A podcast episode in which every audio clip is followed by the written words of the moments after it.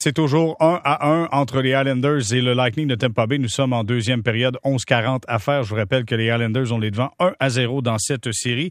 On poursuit notre conversation avec Martin McGuire en direct de Las Vegas. Martin, Pete DeBoer a parlé de son alignement, parlé du travail de ses joueurs. Comment a-t-il décrit justement ce travail-là? Écoute, euh, je veux faire un parallèle, Jérémy, parce qu'il s'impose actuellement. Euh, dans le, le, dernier droit de la série contre les Leafs, sans Tavares, les Leafs se sont retrouvés avec un seul trio qui pouvait être dangereux, donc plus facile à contrer pour Philippe Dano, son trio et le Canadien de Montréal et aussi les défenseurs. Dans la deuxième série, Mark Scheifele s'est exclu de, du duel euh, de par son indiscipline, on s'en souviendra. Alors, ça a privé les Jets de deux trios potentiels. Hier soir, on a vu que les Golden Knights en ont deux et peut-être même trois. Mais celui sur lequel on s'est attardé aujourd'hui, c'est celui de Carlson, Riley Smith et Jonathan Marchessault. Ce sont dans l'ordre dont je viens les nommer, de les nommer les trois premiers pointeurs de l'équipe en série. Il y a 12 points pour Carlson, 9 pour Riley Smith et 8 pour Marchessault. Marchessault s'est fait voler littéralement un but par Carey Price hier. Riley Smith a cumulé deux passes et William Carlson, dans tous les aspects du jeu, a été très bon pour son équipe hier. On va écouter De qui nous parle d'au moins six joueurs dans son équipe, en plus du trio de Carlson comme étant euh, des joueurs qui actuellement euh, aident considérablement au succès de l'équipe. I think you could throw probably six names in that hat uh, of guys uh, uh, that you would say, okay, he's leading our team in scoring, not surprised. He's leading our team in scoring, not surprised. That's that's the depth of our group, and uh, I think that lines, you know, really started to click here, getting production here uh, through the playoffs, and and and production with some confidence uh, in in in uh, feeling like they can score every game. And that, that's been really important for us. Alors, euh, évidemment, euh, la confiance, euh, dame confiance est au rendez-vous pour le trio de Carlson, Riley Smith et Marchessault. Le coach a dit, ils ont, ils ont, la, ils ont l'impression, ils ont la, la confiance de pouvoir marquer des buts à chacun des matchs qu'ils ont joué en série. Ça a cliqué tard, mais ça a cliqué quand, quand, quand est arrivé les séries. Puis dans les six noms, là, moi, je peux aisément vous ajouter Yann Mark, euh, qui a été une très bonne acquisition pour les Golden Knights, tout près de la date limite des échanges.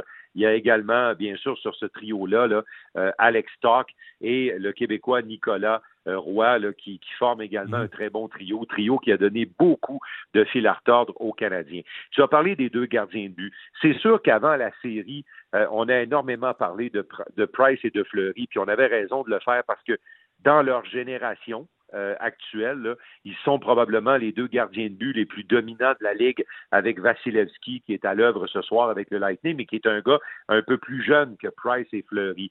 Mais dans leur cohorte, dans leur promotion, si on veut parler ainsi, c'est pas mal les plus dominants. Le coach de Bauer a dit quelque chose d'intéressant, Jérémy, sans manquer de respect à son gardien ni à Price. Euh, il dit, vous savez, on savait qu'il était pour être bon. Mais écoutez bien l'extrait parce qu'il va dire c'est pas tout à fait là que ça va jouer, j'ai l'impression. Obviously, both goalies are a big part of each team's group. Um, but there's so many other factors that are going to go into deciding these games uh, on top of goaltending. So, um, you know, uh, I, I'm anticipating both guys are going to be great every night, and this is going to get decided uh, by other other factors.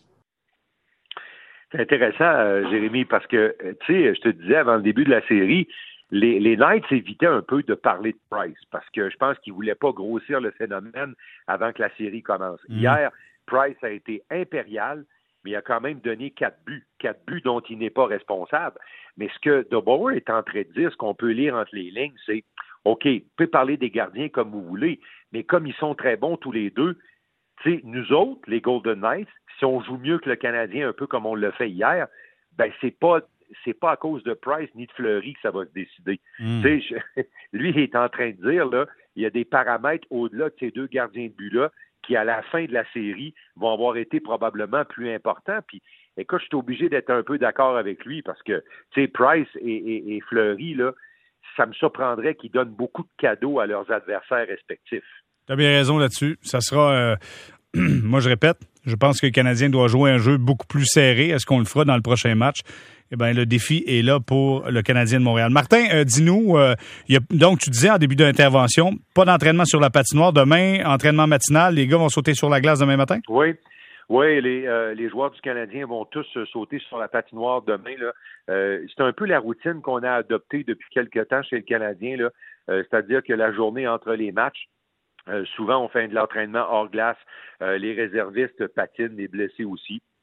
Et le matin des matchs, on embarque les joueurs sur la patinoire et euh, là, ben, on fait un petit entraînement d'environ euh, entre 20 et 30 minutes maximum, là, entraînement de matin de match pour se délier les jambes un peu. Il y a les réunions. Aujourd'hui, le Canadien a eu des réunions. Alors, c'est un peu ce qui attend les joueurs euh, demain. Puis écoute, on va surveiller ça attentivement. Ça va être intéressant de voir s'il y a des modifications au trio. Moi, je m'attends à une ou deux modifications au niveau des trios. Peut-être l'entrée en scène de Jake Evans, on verra bien. Et puis dans le cas de Petrie, on va décider à la dernière minute, mais au-delà de Petrie, là, je m'attends peut-être aussi à un changement à la défense. Ça va être intéressant à voir.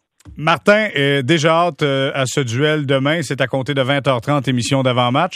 Nous, on se reparle encore une fois. Tu sais qu'avec euh, avec Jacques Fabien, on a terminé à 2 h du matin. Les gens étaient là en grand nombre. Ah, quand même. Ah oui, les gens étaient là en grand nombre pour donner leurs commentaires après le match. Je remercie encore une fois Jacques qui était très gentil de nous accueillir dans son studio. Mais on refait ça demain euh, avec plaisir. Ben, c'est sûr. Puis je veux juste terminer parce que ça va être ton sujet ce soir. Honnêtement, là, OK, après le match d'hier, je comprends que vous aurez peut-être cédé un petit peu au découragement ou encore à la déception. Mais justement, tu sais, là, le but dans ce jeu-là, c'est venir en chercher une sur la glace de l'adversaire et à ce que je sache, le Canadien a encore cette option-là demain soir. Exactement. Et on résume ça avec il faut en gagner quatre pour gagner la série. Et ce n'est toujours pas le cas. Martin McGuire, merci d'avoir été avec nous.